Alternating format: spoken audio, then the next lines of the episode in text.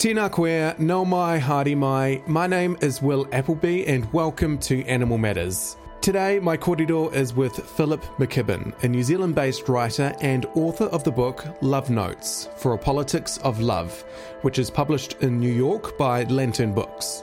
His work has been published in The Spin Off, The Guardian, Stuff, New Zealand Herald, among many other publications. In 2018, he co organised the Politics of Love, a conference at All Souls College at the University of Oxford. The Politics of Love is a radical vision of politics, a vision that could make a difference to the lives of animals. So, to discuss with us the politics of love on Animal Matters today, here is Philip McKibbin.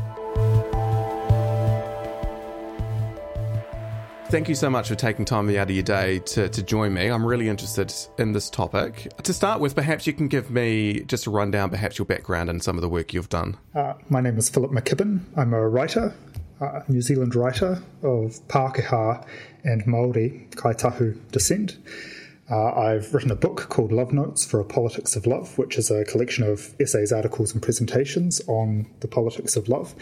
Uh, most of those I wrote by myself, but I've also collaborated with others on this vision of politics. And that's what we're here to talk about today is the politics of love. So could you explain briefly what, what your vision is for the politics of love? The politics of love is a radical vision of politics. And when I say radical, I mean that it seeks to transform how we do politics. Uh, the politics of love celebrates love. It engages feeling, thought, and action to create better communities when I talk about love, I'm not talking about something that's exclusively emotional or simply about our interpersonal relationships. I'm talking about something deeper. Uh, I understand love as a way of relating to ourselves, to each other, to non human animals, and to the natural environment. So it's a very encompassing thing. And it involves, as I say, feeling, thought, and action. So it's not just a feeling, all, it also involves thinking and, very importantly, doing, or uh, to put it another way, work. The politics of love has precedence in the everyday acts of kindness that we show to one another, in our relationships with each other. It also has precedence in Indigenous struggle, in uh, civil rights movement, feminist movement, LGBTQI plus movement. Uh, so, yeah, it does have uh, a strong history. Uh, the politics of love seeks to articulate what loving politics looks like uh, as a coherent practice. Uh, so I follow, follow Bell Hooks, who uh, argues that love is opposed to domination. So she argues, uh, so Bell Hooks is an African American theorist. She argues that love is anti racist, anti sexist, and opposed to all forms of domination. So when I talk about love, I also mean that it is uh, anti speciesist, anti casteist, anti capitalist, uh, and so on. Um, so the politics of love is a values-based politics. Uh, it mobilizes loving values like compassion, responsibility, and trust, and it upholds critical commitments, uh, for example, to radical equality and to non-violence. One way that I sometimes describe the politics of love is as a space. So it's a round space uh, within which all of us gather. It has love at its center. We all gather within this space with our diverse knowledges and histories to debate, to, to deliberate, uh, and it's from here that we act. Um, yeah, and as I as I have previously mentioned, I have collaborated with other people in developing this vision of politics. So it's not only my vision of politics. I started writing about the politics of love with my dear friend Max Harris, uh, and since then I've uh, worked with other people. Uh, for example, Kim Stallwood, who's a UK animal rights activist. We've written on the term animal lover and how it can be used to bring people together around animal rights. Uh, and I've also written with uh, Mexican philosopher Carla Alicia Suarez Felix, who uh, has written with me on love, politics, and veganism. So those are just two examples. There are lots of people uh, who have contributed to the politics of love. You've touched on a couple of interesting points there, and especially around what you've. Um, how it's opposed to domination. How would the politics of love apply to animals and policies that would benefit animals? So, the politics of love recognizes that non human animals are sentient beings with interests. which is something that a lot of political visions don't recognize. So, for a start, there's that. Non human animals are sentient and they have interests. The politics of love, as you mentioned, is anti domination. So it is uh, opposed to speciesism in the same way that it's opposed to racism and sexism. Uh, how the politics of love operates with respect to animals is something that needs to be worked out collaboratively.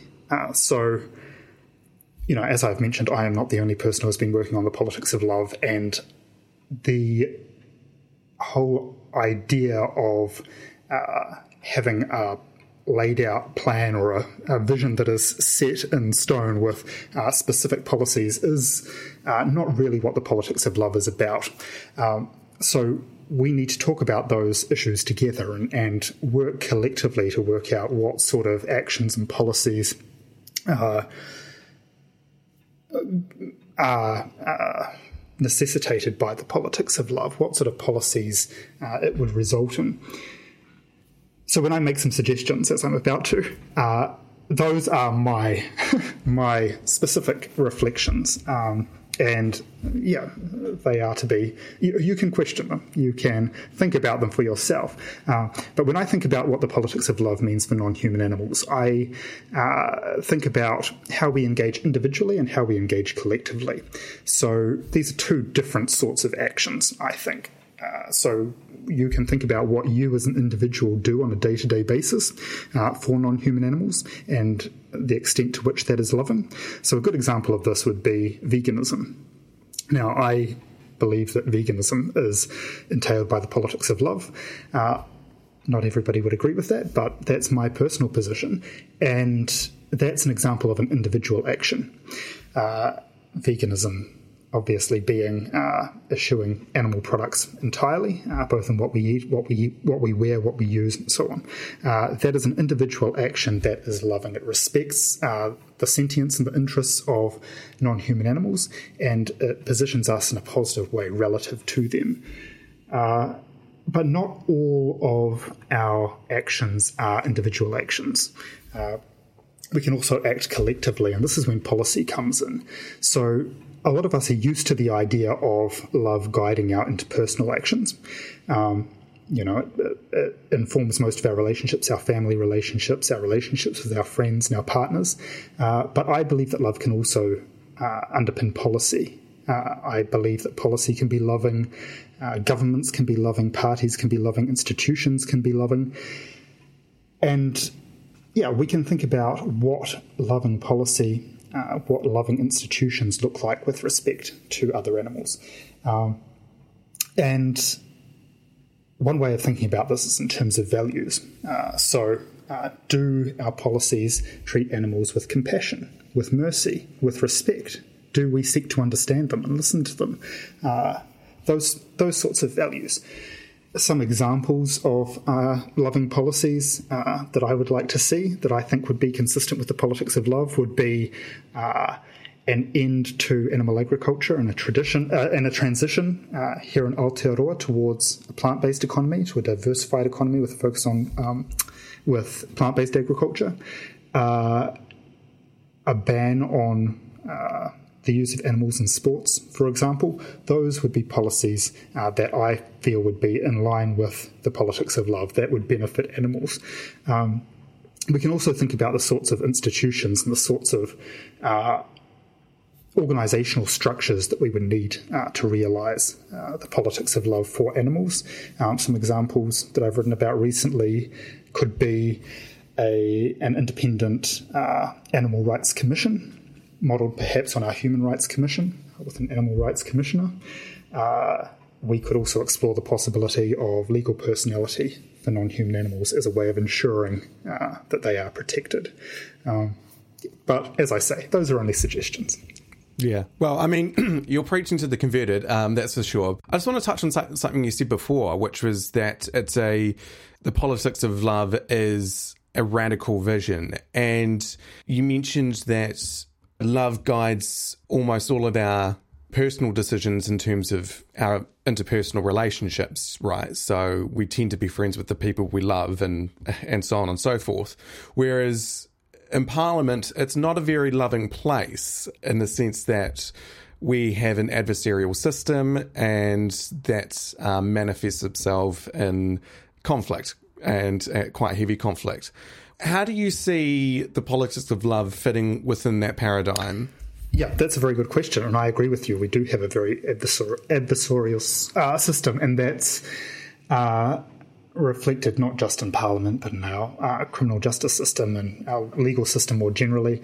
Uh, yeah, the politics of love is a radical vision, so it does seek to radically transform our uh, institutions and our systems of government.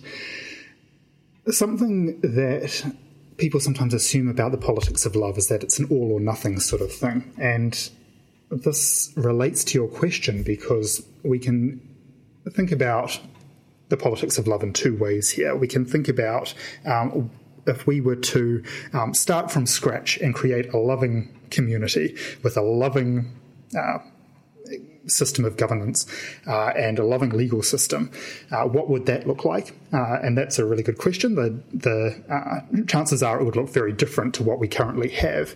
Um, another way of thinking about this is uh, you know, thinking about what the politics of love means for us here now in this particular uh, society in which we find ourselves, this particular community with the particular structures that are already in place. The politics of love isn't an all or nothing thing. It isn't the case that we are simply going to start from scratch and you know realize a perfectly loving society or nothing at all.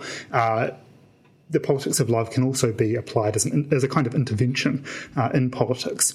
Uh, and we can think about how we can reform our structures, how we can move our structures to, to make them become more loving. Uh, and it might be the case that we can't uh, sufficiently change our parliamentary system to make it perfectly loving. Maybe if we wanted a perfectly loving system, we would need to opt for something else entirely if a perfectly loving system was something that we could achieve. Uh, but it is possible, I think, to to work within these systems to make them more loving, uh, and so we can think about uh, think about changes uh, in terms of. For example, uh, rules around the uh, the ways in which politicians engage with each other, speak about each other and about other people and animals. For example, in in Parliament itself, and by making those changes, we can make the system more loving, even if it's not going to be perfectly loving. Hmm.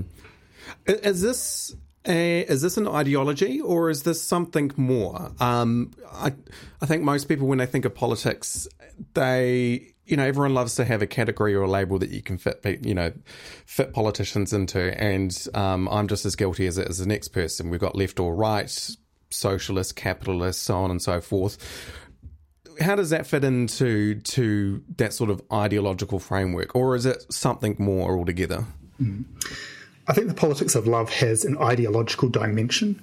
Uh, it is a progressive vision of politics, but it does transcend these notions of left and right. I sometimes say the politics of love entered from the left uh, because that is, you know, where I came from, where Max came from. You know, that's where our sympathies lie with the left. Uh, but I don't think that the politics of love and what it has uh, grown into is something that really fits with the notion of left or right. Uh, it, it is progressive uh, it does. It, it is radical. It is transformative, uh, and so in some ways, I guess that that means that it is uh, inherently uh, not conservative, but it but it does seek to uh, include everybody. It is radically inclusive, uh, and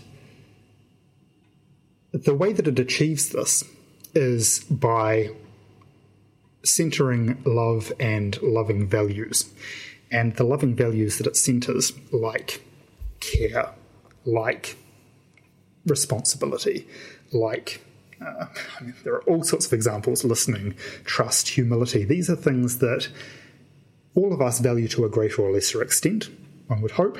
And uh, these these values can unite us around a vision of politics. Also, one of the great strengths of the politics of love, I think, is that is this word love. Uh, love is something that all of us think think is important. Yeah, people people on the right are capable of, of loving too. yes, exactly.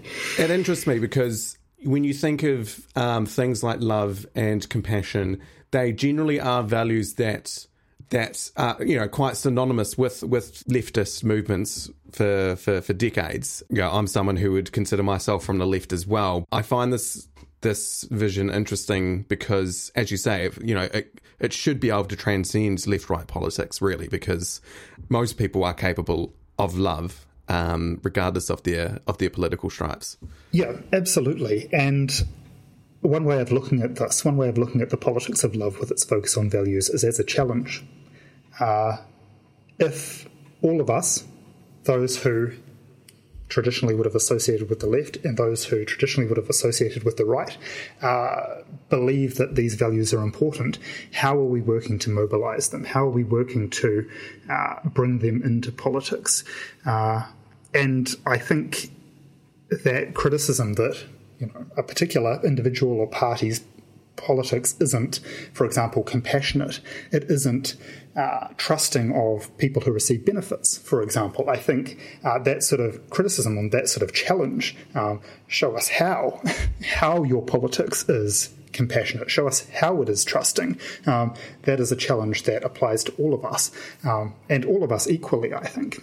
Since since the Labour Party came to power in 2017, they've uh, they've used a lot of messages like relentlessly positive, I think, was one of their first phrases when um, Jacinda Ardern was parachuted into as leader. And words like empathy, like compassion. And again, Jacinda Ardern, she's, she's an absolute master in communication. We saw her all through last year where her, and after the mosque shooting, she exuded positivity and compassion and kindness. But broadly speaking, how would you measure the current government's track record on those values that they so frequently exude. So people often bring up Jacinda Ardern when I mention the politics of love. Uh, that seems to be the first thing that people think about. Uh, and yeah, you're right. She does talk a lot about kindness and empathy, uh, and I would describe these as living values. They are compatible with the politics of love. I think it's really important to acknowledge that there is a difference between talking about love and enacting love in politics. So, as a really clear example of, of this, uh, Donald Trump, uh, when he was uh, running for office, declared his love for Mexico, uh, while at the same time, you know, vilifying Mexicans. Uh, so, you know, it's one thing to say, I'm all about love or kindness or compassion or empathy, and it's another thing to actually show those things. Um, uh, so, yeah, I agree that Jacinda is a very strong leader, and she has, uh, without doubt, shown empathy and kindness. Uh, and we saw that, as you said, with the uh, mosque shootings, um, and there have been numerous other um, situations. Uh, she is a strong leader. I would say that her politics is not a politics of love. Um, at least not with respect to non human animals. And I often think about this. To my mind, you can tell the strength of a political figure. You can tell something about their moral and intellectual courage by the way that they act with respect to non human animals, because there isn't a lot of political capital to be gained from caring about non human animals. There is a lot to be gained from caring about people. Uh, even those people who uh, some uh, individuals and uh, politicians would rather ignore. But there is political capital to be gained uh, by caring uh, for dispossessed people, for example. and there is political capital increasingly to be gained from caring about the natural environment. But when it comes to animals, there isn't a lot of political capital to be gained. So when you see politicians, it's, you know, relatively rare, unfortunately, but when you see politicians standing up for non human animals, that is a sign, I think, that um, this person has moral and intellectual integrity. Uh, and this is why I say that with. Uh, respect to non-human animals, at least, I don't think Jacinda's politics is a politics of love. Uh, if it were, we would expect to see a transition away from animal agriculture. Um, we'd expect to see an end to the Predator Free 2050 campaign, uh, which, as my friend Kim Stallwood uh, says, it is a, a taxpayer-funded, state-sponsored torture and killing program. Uh, we'd expect to see a ban on the use of animals in sports. We'd expect to see a ban on the use of animals in research uh, Jacinda has so much political capital. Uh, she isn't applying it to animal issues, um, and you know we've seen this. We've seen uh, examples recently of uh, of policy that has gone some way but not far enough. And uh, one example of uh, the way in which the current government has made change, but it's been incremental, has been uh, the ban on live exports, which is you know a great thing. But why do we have this two-year transition period? This is uh, it's completely unacceptable. It's it's a damning indictment on our country and its laws. Uh, and we've seen this with the latest budget. There's pretty much nothing in there uh, for animal rights and animal welfare. Um, so, yeah, Jacinda is a, is a strong leader, but uh, her politics is not the politics of love. And something else I would also say about this is that Jacinda, uh, as far as I'm aware, hasn't really spoken about love. She's spoken a lot about kindness, and she promised a government that would be focused, empathetic, and strong. I think was the was the wording that she used, but she doesn't actually speak about love.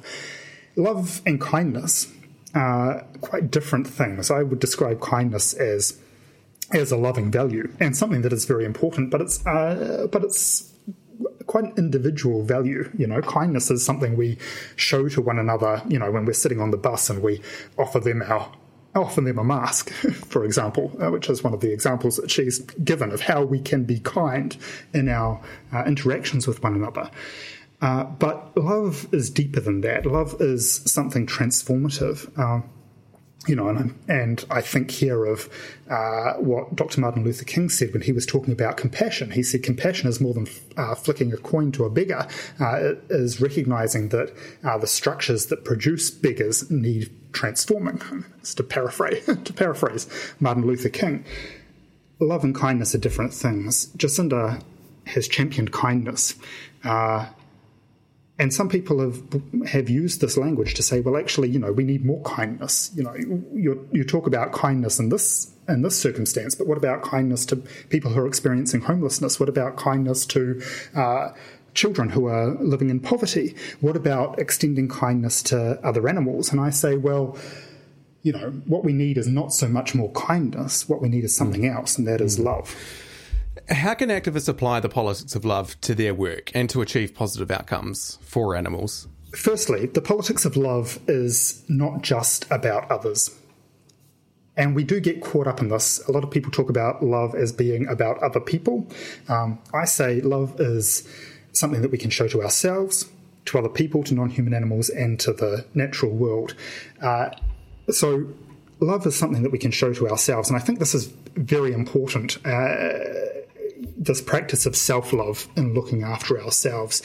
Animal activism is inherently challenging work. Um, for all sorts of reasons. We come up against so much resistance. So, firstly, the politics of love as a vision of politics uh, encourages us to look after ourselves. And a lot of thinkers, bell hooks, Audre Lorde, very good examples, argue convincingly, I think, that in order to show love to others, we need to show love to ourselves, and that self love is the foundation for love for others, uh, including, uh, I would say, uh, non human animals.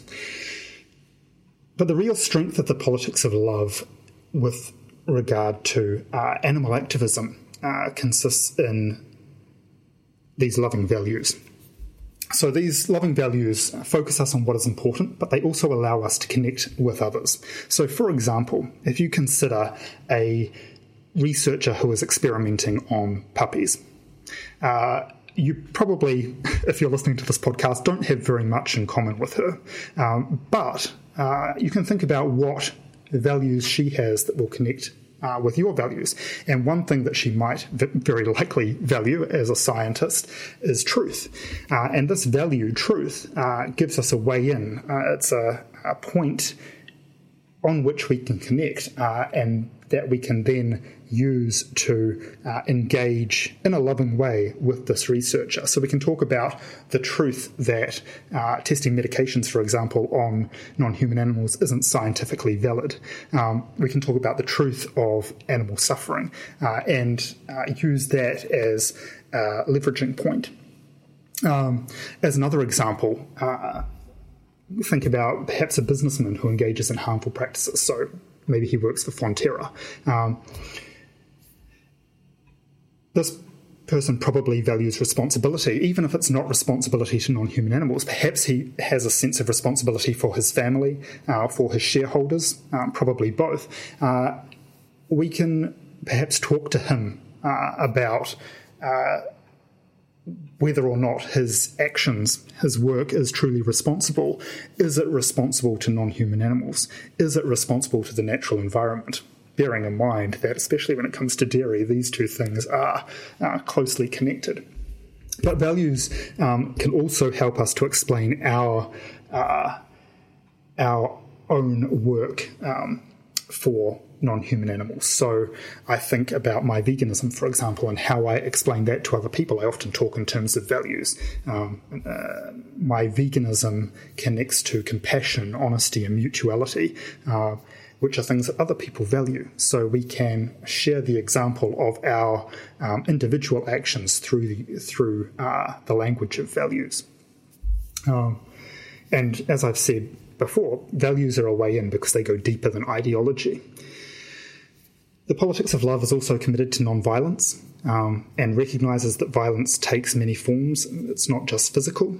Uh, but the politics of love also makes space for confrontation, engaging critically, uh, and uh, challenging other people. Uh, it does this in a loving way. And, you know, I think something that we as animal activists could get a little bit better at is communicating our love for those who we are engaging critically with. So you can think about the people who you're talking to about your dietary decisions. They might be your friends or your family. Um, you know, it can we can fall into the trap, I think, of being. Uh, very defensive and in some and at some points accusing other people. Uh, and while there are reasons why we might do that, uh, the politics of love encourages us to think about the sort of world that we're trying to create, and that world includes all of us. So, something that I try to do is when I'm disagreeing with people, I try to communicate to them that. Uh, I care about them, that I uh, value their opinions, that I recognize their needs, that I recognize their fear and their concerns, um, and that their happiness and their well being is as important as mine, as important as our pigs, as important than uh, my companion animal minis. Um, yeah, so the politics of love uh, is critical, but it doesn't condemn people. And it isn't interested in punishment. It asks us to work for the world that all of us would like to see a world in which all of us have value and all of us belong. Thank you for listening to Animal Matters. This podcast is brought to you by Safe for Animals, New Zealand's leading animal rights organisation, and produced by myself, Will Appleby. Make sure you subscribe to stay across Animal Matters on whatever your favourite podcast platform is. If you're listening on Apple, please leave a rating as it helps other listeners to find the show. Until next time, mā te wā.